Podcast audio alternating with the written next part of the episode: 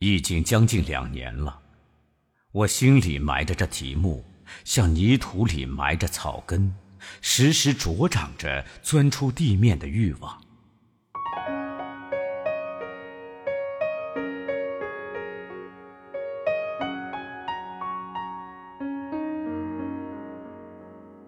因为避难，母亲在战争爆发的前夜回到了滨海一角的家乡，独自度着她的暮年。只要一想着她，我就仿佛清楚地看见了她孤独的身影，彷徨在那遭过火灾的破楼上。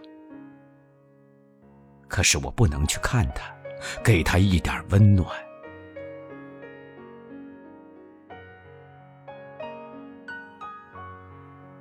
苦难的时代，普遍的将不幸散给人们。母亲所得到的，似乎是最厚实的一份。她今年已经七十三岁。这一连串悠悠的岁月中，却有近五十年的生涯伴着绝望和哀痛。在地老天荒的世界里。维系着他一线生机的，除却对生命的执着，也就是后来由大伯过继给他的一个孩子，那就是我。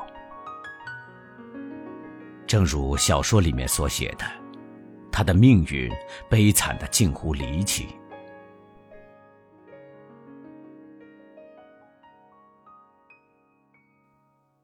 二十几岁时，她作为年轻待嫁的姑娘。因为跟一个陌生男子的婚约，从江南的繁华城市独自被送向风沙弥天的辽远的西北，把一生的幸福交托给我的叔父。叔父原只是个穷书生，那时候在潼关幕府里做点什么事情。大约已经算是较为得意，所以遣人远远的迎娶新妇去了。但主要原因，却是为着他的重病，想接了新妇来给自己冲喜。当时，据说有许多人劝母亲剪断了这根不吉利的红绳，她不愿意。不幸也就这样由自己亲手造成。他赶到潼关，重病的新郎有人搀扶着跟他行了婚礼。不过一个多月，就把他孤单单的撇下了。我的冷峻的父亲要求他为死者守节，因为这样才不致因他减损门第的光辉。那几千年来被认作女性的光荣的行为，也不许她有向命运反叛的勇气。这到后来，她所获得的是一方题为“玉洁冰清”的宝蓝飞金匾额，几年前却跟着我家的旧厅堂一起火化了。就是这样，她依靠着大伯生活了许多年。也就在那些悲苦的日子里，我由他抚养着成长起来。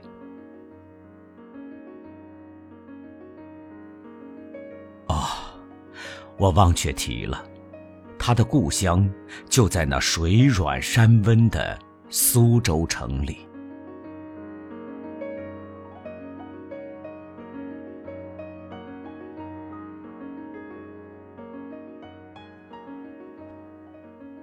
时光使红颜少女头白，母亲出嫁后，却从此不再有机会踏上她出生的乡土。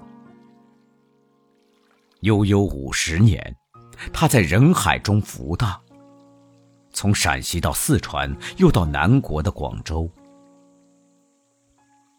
驴背的夕阳，渡头的小月，风风雨雨都不打理这未亡人的哀乐。满清的封建王朝覆亡了，父亲丢了官，全家都回到浙东故乡，他照旧过着世代相沿的未亡人的生活。家庭逐渐堕入了困境，家里的人逐渐死去流散了，最后是四五年前的一把火烧毁了残破的老家，这才把受尽风浪的老人赶到了上海。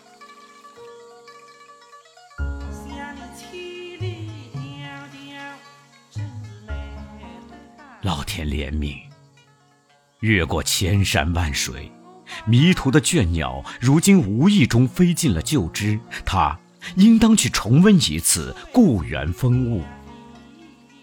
可是，一天的风云已经过去，他疲倦的连一片归帆也懒得挂起。算了吧，家里人都完了，亲戚故旧。也没有音讯了，满城陌生人，有什么意思吗？他笑，那是饱蕴了人生的辛酸，像蓦然梦醒，回想起梦中险虐似的庆幸平安的苦笑。接着，轻轻吐出个叹息：“唉，苏州城里呀，我只惦记着一个人。”那是我的小姊妹，苦苦劝我退婚的是她，我当时怎么肯？出嫁时送我上船，泪汪汪望着我的是她。听说，而今还在呢，可不知道什么样了。有机会，让我见她一面才好。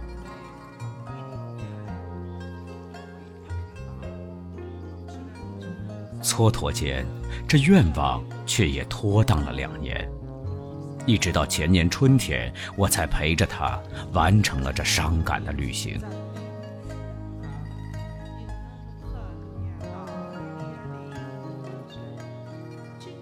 是阴天，到苏州车站时，已经飘着沾衣欲湿的微雨。雇一辆马车进城。得得的蹄声在石子路上散落。当车子驶过一条旅馆林立的街道，他看看夹道相迎的西式建筑，恰像是乡下孩子闯进了城市，满眼是迷离好奇的光。我对着地下的天堂祝告：苏州城，你五十年前嫁出去的姑娘，今天第一次归宁了。那是你不幸的女儿，为着乡土的旧谊、人类的同情，你应当张开双臂，给她个含笑的欢迎。但时间是冷酷的家伙，一经阔别，便不再为谁留下旧时痕迹。每过一条街，我告诉母亲那街道的名字，每一次她都禁不住惊讶的忽而失笑。哎呦，怎么？这是什么街？不认得了，一点儿也不认得了。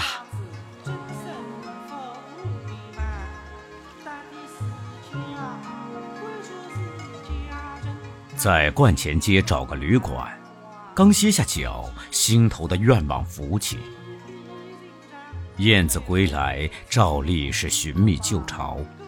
他一踏上这城市，急着要见的是那少年的旧侣。可是，我们向哪儿去找呢？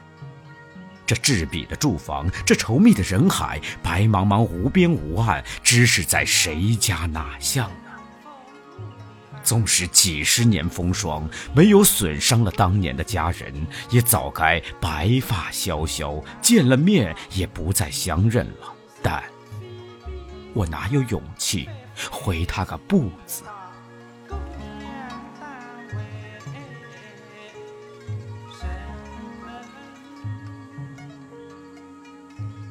母亲在娘家时开得有一家竹铺，后来转让的主人就是那归有的父亲。想着这些年来世事的兴替，皇室的江山也还给了百姓。一家竹铺的光景，大约未必便别来无恙。但母亲忽然飞来的聪明记起了他，向旅馆的茶房打听的苏州还有着这个店号，我就陪着他向大海捞针。竹铺子毕竟比人经得起风霜，虽然陈旧，却还在闹喧喧的街头兀立。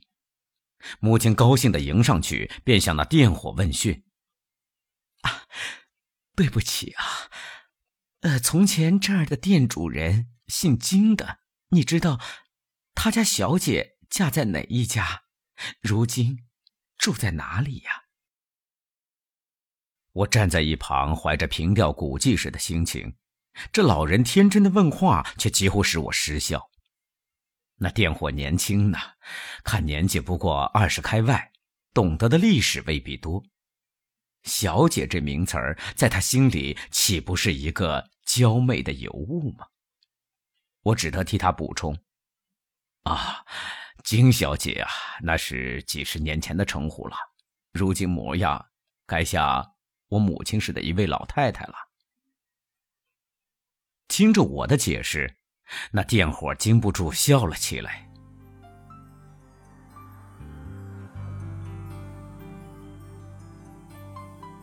人生有时不缺乏意外的奇迹，这一问也居然问出了端倪。我们依着那竹铺的指点，又辗转访问了两处。薄暮时，到了巷尾一家古旧的黑漆门前。波折的扣了一阵儿，一位祥和的老太太把我们迎接了进去。可是她不认得这突兀的来客。找谁？你们是找房子的？啊，不，嗯，是找人。请问有一位金小姐，可住在这里呀？主人呆了半天，仿佛没有听清意思。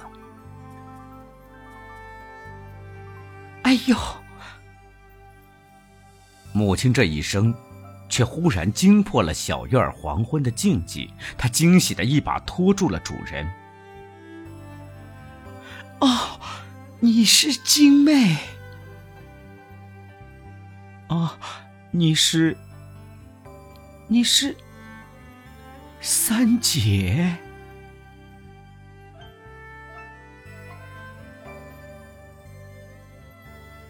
夜已经无声的落在庭院里了，还是霏霏的雨。从一对老年人盈然欲涕的眼睛里，我看出比海还深的人世的欢喜与心酸，体味着不能用言语表达的奥妙的意思。我的心沉重的很，也轻松的很，我像在一霎时间经历了半世纪。感谢幸运降临于我不幸的母亲，把母亲安顿在她旧旅的家里，我自己仍然在旅社里住着。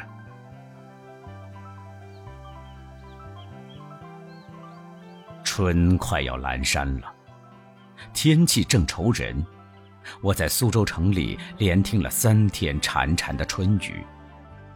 冒着雨，我爬过一次虎丘。在冷落的留园和狮子林徘徊了一阵，我爱这城市的苍茫景色，静得像河边的古树，冷接深闭的衰落的朱门。可是，在这些物事的情调里，有多少无辜的人们在长久的岁月中度着悲剧生涯？但我为母亲的奇遇高兴。五十年旧梦从头细数，说是愁苦，也许是快乐。人类的聪明并不胜如春蚕，柔情的丝缕抽完了，还愿意呕心沥血。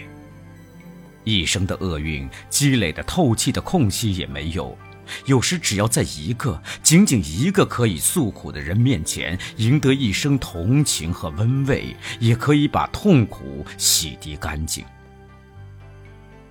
我不能想象母亲的情怀，愿这次奇遇抖落她过去的一切。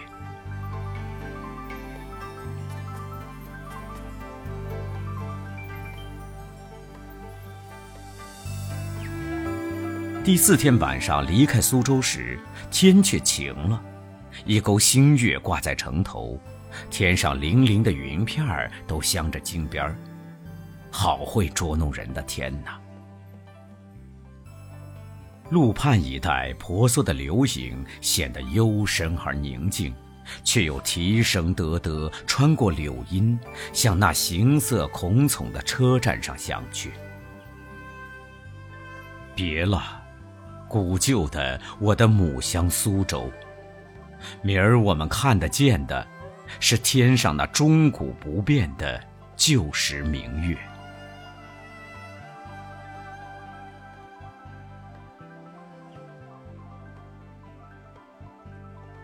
别离的哀伤又在刺着衰老的心了，可是从母亲的脸上，我看见了一片从来没有的光辉。唉，总算是看见他了，做梦也想不到啊！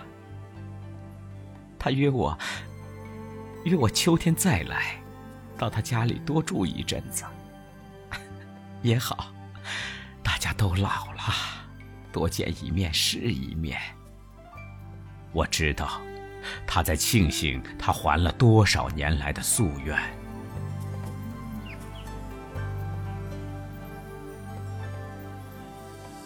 可是，就在这一年的夏天，时局起了激变。在上海暴风雨的前夜，母亲回到了残破的故乡。一年半来，她就像被扔在一边似的生活着。而他的早已无家的母乡，落入魔掌也一年多了。在这风雪的冬天，破楼上摇曳着的煤油灯下，不会埋怨这年代的过于冷酷吗？我不禁时时想起我的母亲和这场战争中一切母亲的命运。可是母亲却惦记着苏州，惦记着苏州的旧旅，絮絮地从信里打听消息。可怜的母亲，我可以告诉您吗？您的母乡正遭着空前的浩劫，您的唯一的旧旅，我不敢想象他家里的光景。有一时，我常常把一件事情引为自慰，那就是那一次苏州的旅行。我想，如果把那机会放走了，怕也要永远无法挽回。但我如今。倒有些失悔了。没有那一次坠梦的重拾，也许这不幸的消息给他的分量还要轻些吧。我又怀着一种隐忧。树高千丈，落叶归根。母亲说过，她愿意长眠在祖茔所在的乡土。他会不会再在晚年沦入奴隶的厄运，像他的旧侣一样，风前的残烛再使他做异乡的漂泊呢？